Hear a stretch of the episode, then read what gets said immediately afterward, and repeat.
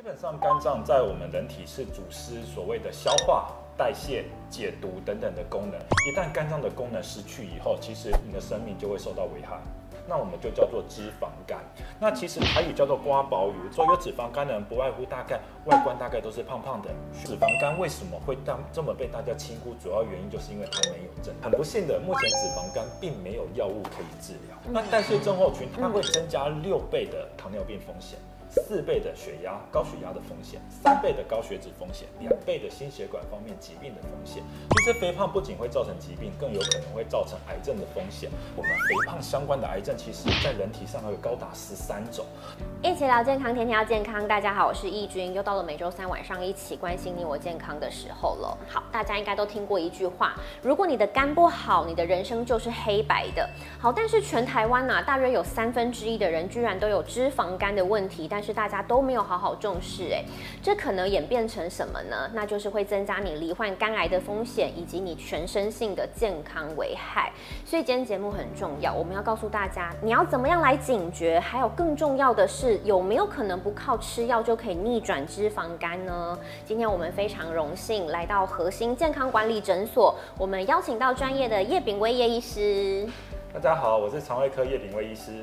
好，我们刚才一直在讲说一句话，说你肝不好，人生就是黑白的，真的有这么夸张吗？就是肝脏在我们身体里面真的扮演这么重要的角色？是，基本上肝脏在我们人体是主司所谓的消化、代谢。解毒等等的功能，它是我们人体最重要的器官之一。我们常常听到有些有些患者肾脏不好，呃，可能需要做洗肾，但是他还是能维持他的生活、他的工作。但没听过人家洗肝呢？对，你没有听过洗肝的人还可以在外面拍拍照，因为肝脏的功能目前的医疗的一些方式没有，仍然没有办法取代肝脏的功能。一旦肝脏的功能失去以后，其实你的生命就会受到危害。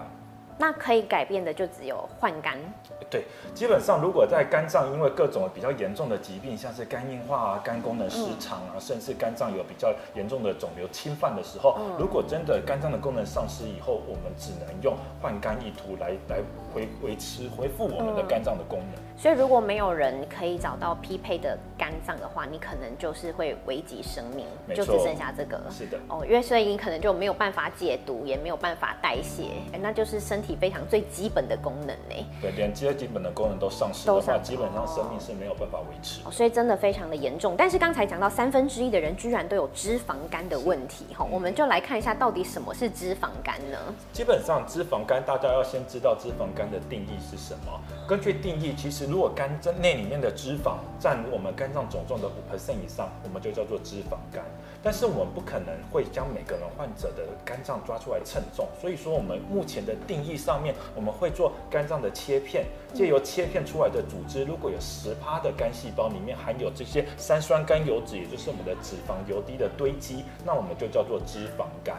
那其实台语叫做瓜薄鱼，这个形容词形容的非常的好，因为我们可以看到，像这是我们的正常的肝细胞哦，其实细胞相对的大小都是一个均衡的。但是如果是有脂肪化的一个脂肪肝的一些肝细胞，大家可以看到有很多脂肪油滴堆在肝细胞里面，所以你可以看到肝脏呈现那种白白胖胖的这种状况，这就是我们所谓的脂肪肝。那如果它这样子里面堆积都是油的话，就会影响到它刚才说这些代谢解毒功能。没错。哦，哎，那这样子会很像我们常吃的什么鹅肝酱啊那种感觉，没错，油油的。大家其实最常听到脂肪肝，不外乎就是在健诊及在吃呃法式法式料理的时候，当你吃的鹅肝，其实那些鹅都是被呃喂养大量的饲料，让它的肝脏呈现脂肪化，才会在维持这么好的口感。哦，所以如果到人的身上就很可怕的。对，也是要滑嫩滑嫩。是，那到底是 什么样的原因会引起说，哎，你看我们的肝脏里面都是油，出现这样的状况？是，基本上脂肪肝根据它的原因，我们会初步分为两种，一种叫做酒精性脂肪肝，另外一种叫做非酒精性脂肪肝。酒精性脂肪肝基本上我们在等一下我们篇呃章节里面会跟各位介绍什么叫做酒精性脂肪肝。那非酒精性脂肪肝是我们目前最常见的脂肪肝的一个模式。那常见的原因不外乎就是肥胖。约百分之七十五，甚至到百分之九十的肥胖者都带有一定的脂肪肝。哦，是。甚至其实有糖尿病病、高血脂症的人，通常都会有脂肪肝。那这三个其实很重要，我们会放在一起讲，因为脂肪肝其实就是我们的代谢症候群在肝脏里面的表现。所以说，我们常常会发现说，有脂肪肝的人不外乎大概外观大概都是胖胖的，血糖可能有些问题，血脂肪也有问题。所以说，基本上这些都是代谢症候群的同样的一个表现。那他们其实也都互为因果耶。哎，对，彼此会互相的影响哦。所以，但是最常、最主要的原因都来自于一些脂肪的堆积，导致的胰岛素抗性才会在我们不管是我们的血糖。血脂，甚至是血压、心血管、肝脏都会出现一些呃，我们所谓代谢症候群的变化。那其他像是非酒精性脂肪肝，其他常见的原因包括像 C 型肝炎。哦，C 型肝炎其实是在我们病毒性肝炎里面比较容易产生脂肪肝的一种模式。但是平行传染的。对对，C 型肝炎主要是平行传染。像我们 B 型肝炎，大部分都是妈妈传给小孩，我们叫做垂直传染。对。但是现在其实因为疫苗的普及，垂直传染的呃风险越来越低了。现在大部分 B 肝 C 肝都是水平传染，借由一些血液的体液的铺路，像是多重性伴侣为保护性的性行为，有可能会造成这些病毒性的传播。那其他我们一些呃比较少见的一些脂肪肝原因，像说是营养的不良啊，甚至你有在使用类固醇，甚至基因遗传。其实脂肪肝不是只有胖的人才会有，甚至瘦的人也有可能会有脂肪肝。瘦子里面可能有有十趴的人可能会有脂肪化的一些情形。那这个基本上就是基因造成的，并不是我们所谓油脂。堆积所造成的。哎，对啊，像看我这样瘦瘦，其实我那时候健检的时候，我内脏脂肪有过高哎。哎，对，所以这个部分可能君君以后就要多注意一下自己的肝脏的肝功能啊，还有超音波的追踪，才可以确保肝脏的功能是维持在一个正常良好的范围里。是好，这个是非酒精性脂肪肝是比较常见的，但刚刚有听到酒精性脂肪肝，那大家就会想问了，哇，很多人一天一定要一杯酒才可以入眠，甚至才能生活。好，那到底怎么样叫做过量？好的，我先跟各位介绍什么叫酒精性脂肪肝。如果你一可能一个月喝一两次酒，这样。如果你有脂肪肝，就是酒精性脂肪肝嘛。所以，我们酒精性脂肪肝应该有一个定义。所以说，如果你每天喝酒，每天都可以固定超过二十克的酒精摄取，那你发生脂肪肝，我们会认为你可能跟酒精有关。那如果不是的话，那你应该是非酒精性的脂肪肝才是你主要的原因。那我们这里会提到说，我们一天可以喝多少的酒？男性我们一天尽量是不要超过二十克的酒精，女性不要超过十克。那这个酒精基本上要怎么算呢？我们要用酒精的量。量乘以酒精的浓度，再乘以酒精的密度，我们才可以得到这个每天可以喝多少克的酒。但是真的会这么麻烦？你喝酒前真的会去算吗？我相信各位朋友都不会去做计算这件事情。所以我们的胃服部其实很贴心的为各位准备了我们常用的一些酒种。我们大概有一天喝到多少量，我们算是超量。像这里有介绍，像是啤酒啊、红酒啊、烈酒等等、whisky 等等，都是我们平常比较常接触的酒类。如果以男性两个单位，女性一个单位来算的话，一般来说，我们啤酒一天大概男性不要喝超过五百 CC，女性不要超过两百五十 CC。如果是 whisky 的话，不要超过六十，女性不要超过三十，这样就是在我们所谓的安全范围里面。你看这个杯数，因为像我们在热炒店看到那个小杯子就是一百五嘛，对不对？没错。所以你看，光啤酒男生不能超过四杯。你觉得这有 有可能吗？对，基本上，呃，基本上这是每日的酒精摄取量，但是其实有些人会用每周的酒精摄取量。每周的摄取量，像我们就乘七，就是说一周男性不要超过一百四十克，女性不要超过七十克。所以说你偶尔就跟朋友小酌，但是如果你没有很频繁的喝酒的话，原原则上来，你的酒精摄取量应该还是在正常范围里面。是，好啦，卫福部也不是很狠心说你完全不能喝，是你每天不要喝超过这个量，没错，好才能确保说，哎，你真的安全健康这样子。这已经是最低标准了，所以大家还是斟酌一下，怎么样才有一个健康的生活性。态嘛吼，因为毕竟你看三分之一的人呢，这人数非常的多哎。如果演变成这个肝脏继续恶化下去，会有什么样的下场？吼，是基本上，如果我们提到脂肪肝如果恶化的话，会对我们身体有什么影响？嗯，这个我们就要分为肝内的影响跟肝外的影响。哦，脂肪肝本身有可能会造成肝脏的发炎，那就会提到我们所谓的肝癌三部曲。如果我们今天有脂肪肝，脂肪肝的里面大概有将近二两成到三成的人可能会慢慢进展成脂肪性肝炎，也就是说你的肝脏会开始出现发炎的现象。一旦出现发炎，大概一两成在之后可能十几二十年后会进展成所谓的肝硬化。嗯，因为在发炎的过程中，我们肝脏会不断的修复，会让我们产生所谓的纤维化的变化。纤维化到最严重的状况就是我们所谓的肝硬化。一旦变成肝硬化以后，我们的肝脏的功能会急剧的衰退。而且我们每年大概会有四到五 percent 的肝硬化朋友会产生所谓的肝细胞癌，这就是我们从脂肪肝因为发炎、肝硬化到肝癌所谓的肝癌三部曲的一个过程。那我们脂肪肝另外也有可能会造成我们肝脏外的一些影响。我们刚刚提到过一个叫做代谢症候群这个名词，对，代谢症候群在肝脏的表现就是脂肪肝，所以代谢症候群本身也会对心血管造成一些风险。所以绝大部分脂肪性肝炎的患者，他最后如果因为各种原因产生一些生命危险，绝大部分其实不一定是该来自于肝脏，大部分是来自于心血管，看是中风、心肌梗塞等等。哦，所以如果你有脂肪肝的人，他可能危害不只是在肝脏本身，它是全身性的健康。我们这里虽然介绍的是肝脏的风险，但是对于心血管的风险，甚至发生的几率，甚至比我们的肝脏的风险还来得高。所以大家要重视不只是这个肝癌，没错，要更重视的是三高、心血管等等的问题。哦，那我们刚才看到，因为你说这个。脂呃脂肪肝可能是可逆的嘛，对不对？但是到了什么样地步它就不可逆了？你可能接下来真的要换肝了。基本上，如果我们的脂肪肝一度进展到肝硬化的状况下，基我们在以往我们认为肝硬化的肝是不可逆的。嗯，但是现在发现，如果我们去除掉原因，是局部可逆，但是只是局部，也就是说，我们不希望让你的肝脏进展成肝硬化，你才去做减重。嗯，那你接下来你就算怎么努力的控制你的体重，你肝硬化顶多也只是回到肝纤维化，也没有办法回到原本健康的肝脏。哦，已经不可逆，没法办法完全变，没有办法完全恢复健康了。好，那大家就很想知道啦，那我有没有办法可以警觉？有症状吗？对，基本上脂肪肝，我相信很多朋友。都在见诊，被医生告知说你有脂肪肝，但是有几位朋友真的会去就医呢？哦，因为脂肪肝本身没有症状，大家会觉得没有症状，我就不，当然没什么事，我不用看医生。对啊，所以说脂肪肝为什么会当这么被大家轻忽？主要原因就是因为它没有症状，没感觉。但是如果一旦你的脂肪肝开始出现发炎的现象，你可能就会有一些症状，常见的像是胃口不好、疲倦。恶心哦，或者是觉得肚子胀胀的，都是我们常见的肝炎症状。比较严重的肝炎，甚至你的皮肤颜色会变成黄色，小便颜色会变得像红茶一样的颜色，我们叫做黄疸。对，像这种如果出现黄疸，我相信大家都会很着急的去就医。但是如果因为脂肪肝产生黄疸，通常代表你肝脏的发炎已经很严重了，才会产生这种情形。哦，所以正常来说。是真的没有症状，对，基本上都没有症状。就算有症状，顶多是疲倦、恶心。大家工作这么繁忙，多多少少都会觉得身体不太舒服，所以说很难去。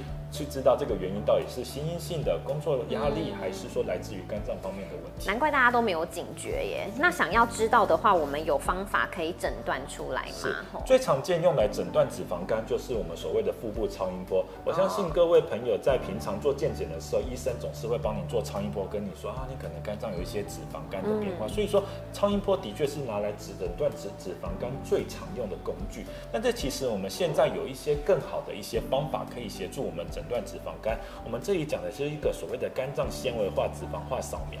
那这个方法到底有什么不一样呢？我们来看一下这个图。以往我们脂肪肝，医生要怎么跟你说有脂肪肝，就是要看肝脏跟肾脏它们之间的颜色对比。如果我们今天肝脏的组织比肾脏组织看起来稍微白一点、亮一点。我们医生就会说啊，你有脂肪肝的现象。那脂肪肝有分轻度、中度、重度，医生会根据这个脂肪化在你肝脏的情形，借由这个在比较深部的肝脏，这个呃颜色是不是比较深，或者是你这个横膈膜看得清不清楚，我们会初步分为轻度、中度及重度。但是这样主观的判断就会有一些问题。你今天做完，A A 医师说你有中度脂肪肝，你下次做换 B 医师做，B 医师说你只有轻度脂肪肝，那到底谁说的才对？因为这个比较偏主观判断，所以我们希望，如果我们可以把脂肪肝给它量化成一个数字，那借由数字的比较，我们就可以很清楚知道我们肝脏到底是进步还是退步。是纤维化脂肪化扫描就是用这种方式，借由一个我们抓住就就是借由选取一个肝脏的一个区域，我们去测量肝脏脂肪化的程度，把它量化成数字，再借由每个轻度、中度、重度的一些脂肪化的一些标准，我们就可以看它到底这一次跟上一次比起来，我们的脂肪化到底是进步还是退步。哦，所以它是都是都是可以追踪检查没的。错。没错诶，所以其实要发现脂肪肝不难诶，就是如果你有定期做健检，你有照这些的话，都是可以发现。基本上腹部超音波几乎所有医疗院所、诊所都有，但嗯是如果是脂肪化、纤维化扫描，可能不一定哦，可能是要在一些比较呃比较先进一点的一些医院或者是一些诊所才会配有这样的设备。那我们这里还有提到电脑断层、核磁共振，其实也可以拿来诊断脂肪肝，但是用这些重装备来诊断脂肪肝，就好像是用大炮打小鸟一样，基本上就是这个你花费。来说来是其实 CP 值并不高啦，所以我们还是会建议以腹部超音波或脂肪化扫描来做确认比较适合。最后一个也是最标准的方法，就是做肝组织切片，借由抓取肝脏的组织去看里面脂肪化的程度、发炎的程度跟纤维化的程度。但是这种状况现在只保留在一些比较严重不免疫的肝炎，我们才会需要做切片去做化验。因为现在超音波非常盛行，我们用超音波就可以很轻易的诊断有没有脂肪肝的情形。好，那如果医师真的照了，然后发现说，哎、你有脂肪肝哦，那他会开药吗？就是有药物是可以控制脂肪肝这件事的吗？呃，很不幸的，目前脂肪肝并没有药物可以治疗。啊，对，脂肪肝目前要治疗，应该是要从你的生活作息做调整，包括一些饮食、嗯运动，甚至体重管理去做一些介入，我们才有办法控制脂肪肝。目前脂肪肝的药物仍然在研发中，只是目前还没有知道什么时候可能会有药物产生。就是没有药可以用啊，你要救就靠自己救啦。哦，所以通常如果真的有脂肪肝，你来看医师，他也只能告诉你结果说你有，但是。接下来你可能要慢慢变好，可能就要找专业的，比如说减重啦，或是营养师啊这样子来顾自己没的。错没错。嗯，通常呃在在健检的时候，如果您呃被诊断有脂肪肝，医生通常会补一句说啊你要减重啦。对对对对，其实嗯减重是我们来控制脂肪肝最好的一个做法。但是减重这个过程中，说实在讲是很简单，但是做其实是没非常困难。等一下就要教大家。那我们先看代谢症候群，因为刚刚医师一直在讲，强调一件事，脂肪肝其实它就是代代谢症候群的一种在脂在这个肝脏里面的表现。没错我们就看一下到底什么是代谢症候群好了，它就是万病之源嘛没。错，代谢症候群主要的原因是来自于所谓的胰岛素阻抗。那胰岛素阻抗的原因是来自于脂肪的堆积，也就是肥胖。所以说，基本上代谢症候群基本上原因就是来自于肥胖。那代谢症候群它为什么会特别拿出来提及？因为它会增加我们身体很多心血管方面的风险，它会增加六倍的糖尿病风险。四倍的血压、高血压的风险，三倍的高血脂风险，两倍的心血管方面疾病的风险。所以我们却要先知道什么代谢症候群，我们要怎么诊断。基本上诊断我们会用五个指标里面取其中的三项，如果有三项符合，我们就叫做代谢症候群。第一项腰围。哦，男性如果大于九十公分，女性大于八十公分，这个就是有可能是代谢症候群。那为什么要取腰围？是因为我们的腰围可以粗略的来评估我们内脏脂肪的堆积程度。哦所以说腰围越粗，所谓中广型肥胖的人，他脂肪堆积在内脏的机会基本上更高，所以腰围是一个很好的评估工具所以。像男生就会有什么啤酒肚啦、大肚腩啦，这个就是一个指标。所以其实如果我们要去看说啊，我们超过九十公分、超过八十公分，大家都说啊，我用平常又不会量。其实最简单的方法是看你穿几号的裤子啊。哦，对，男性如果穿穿三十五号、三十五号半以上，大概就是了。哦女性如果穿三十一号以上，基本上就是了。哎、是蛮严格的。对对对，所以说其实我们借由一个你穿裤子的一个腰围，我们大概就可以知道你本身有没有是代谢症候群的高风险群。OK，那其他我们刚刚提到血压的高血压、高血糖，甚至高血脂，像三酸甘油脂过高，或者是高密度脂蛋白过低等等，都是我们代谢症候群的指标。就是只要有其中三项，没错。刚才有讲说代谢症候群其实就是肥胖嘛，对不对？医师都会严正警告你说，哎，你要控制体重了，就知道肥胖这件事情对我们健康危害有多大。是。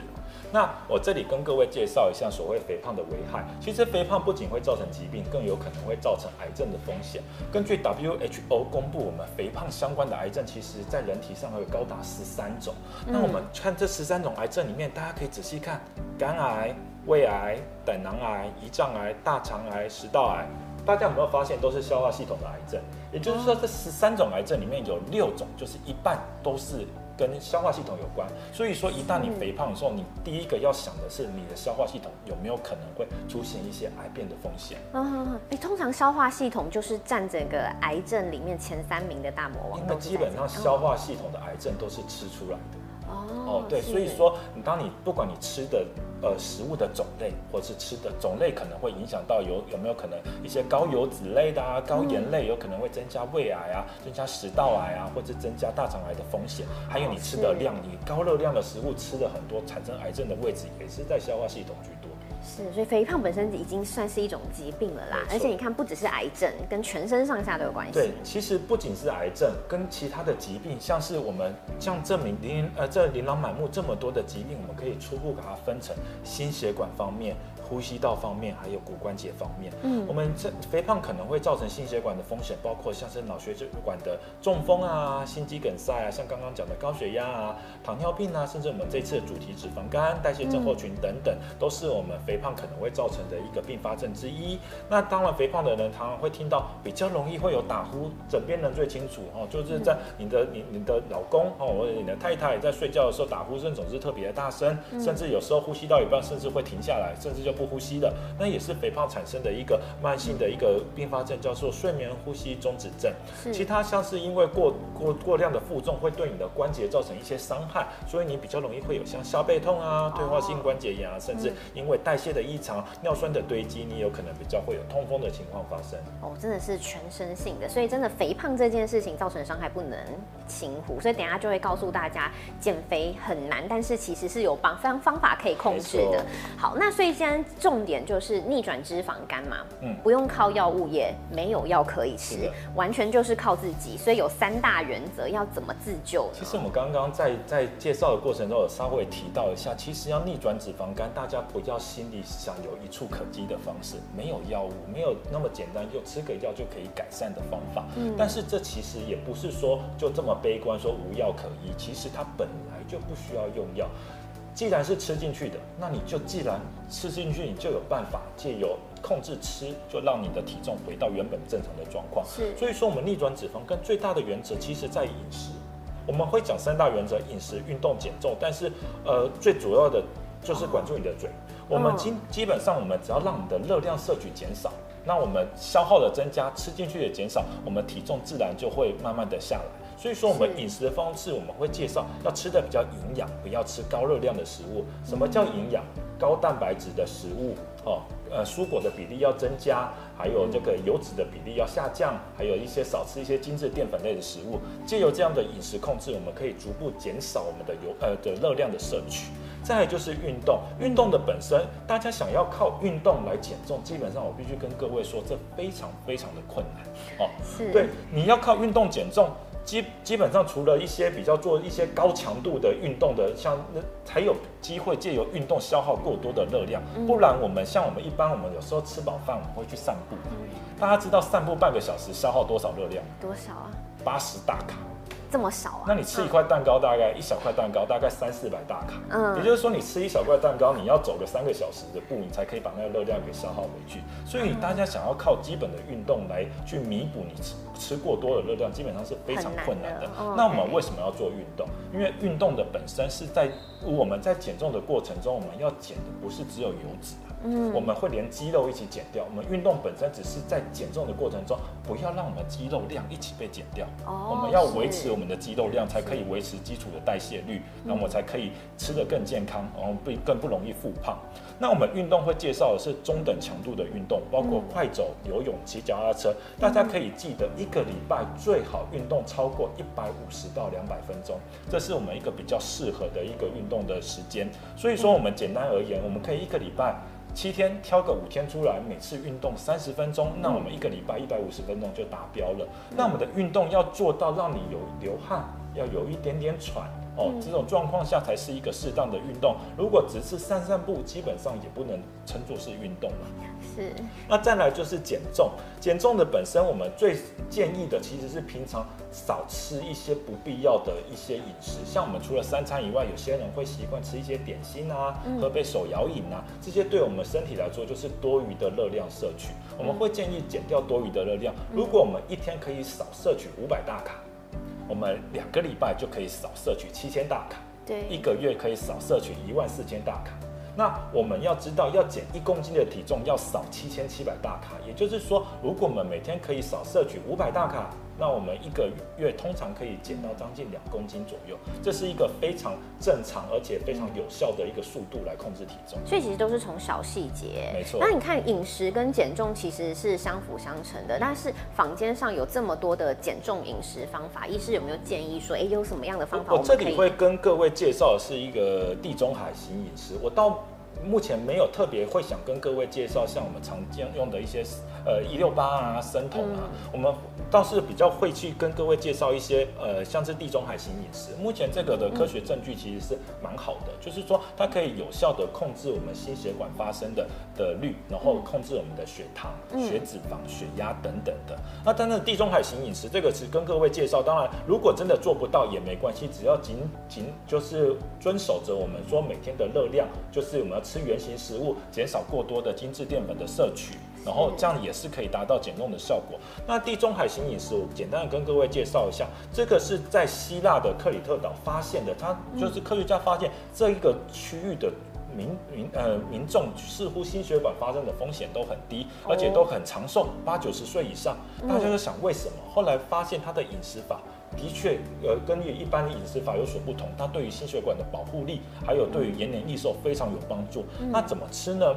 每天如果我们就吃多吃一些全谷类啊、水果啊，全谷类，呃，不好意思，全谷类跟各位介绍一下，全谷类就像是一些五谷米啊。哦，燕麦啊，这种叫做全谷类哈，嗯，然后还有水果啊、蔬菜啊、橄榄油、坚果这些，我们建议每天吃。那一个礼拜可以每两天可以吃一次鱼类啊、海鲜啊等等的，嗯一周一到两次的奶蛋乳制品，然后每个月偶尔吃一些红肉，这样的饮食法目前认为对我们的一些呃就是心血管方面的保护是非常有效的。哦，你看每天吃的几乎都是原形食物，是的，还有包括地中海最重要就是橄榄油。其实目前饮食法琳琅满目啦，其实万变不离其中，就是要吃原形食物。原形食物，原形食物，而且不要吃精致的淀粉类食物，不要有过多的热量摄取，这样自然可以达到一个健康饮食的一个。是给大家参考一下，因为减重真的很难。那就有人问，不管我怎么减，我怎么运动，怎么吃，就是瘦不下来哈。有一些医疗行为还是可以帮助的。是我们现在其实有一些很好的药物，哦，还或者是一些。内视镜减重方法可以帮助这些有心想减重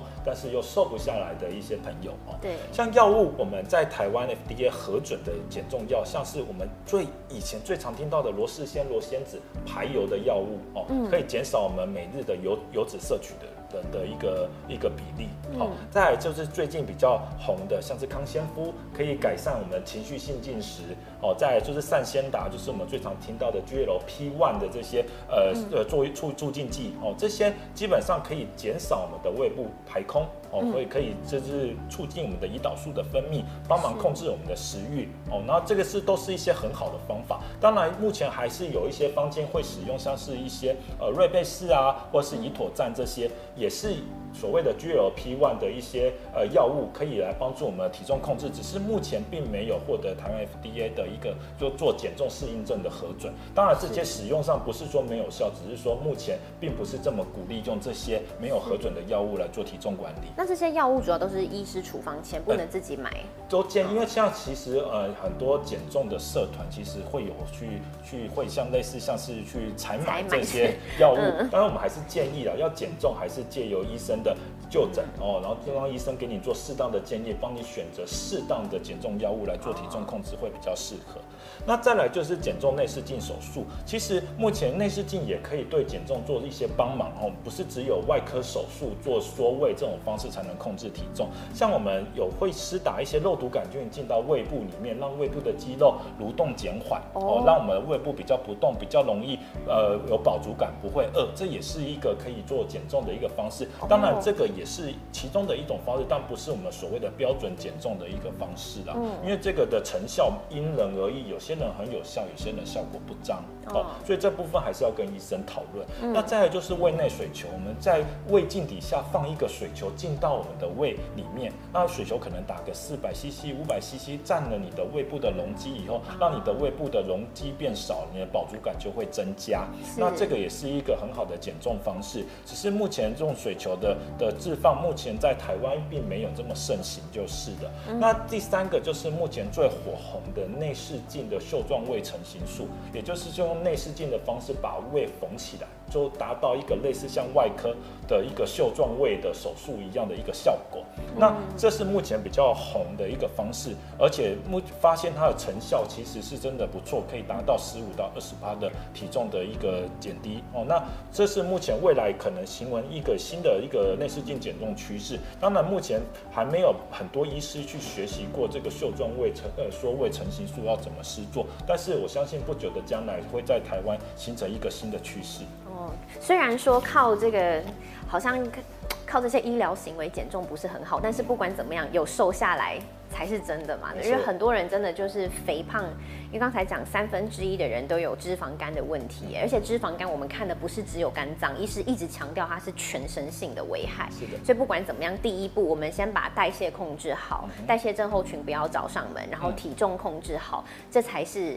断开一切万病之源的一个方法嘛，对不对？好，今天有非常多很很棒的观念，医师讲的真的是非常的详细，非常感谢叶医师，因为真的这些都是非常基本的，好生活中非常小的一个细节，但是如果你疏忽的话，你看像脂肪肝完全没有症状，如果你不去察觉，不去做改变的话，接下来走下去不只是肝癌，还有全身性的这些健康风险，三高都会找上门。没错。好，所以希望大家真的从日常生活饮食还有控制体。重开始做起，希望我们都有一个健康的人生，不要走向黑白的人生。好，谢谢叶医师，拜拜。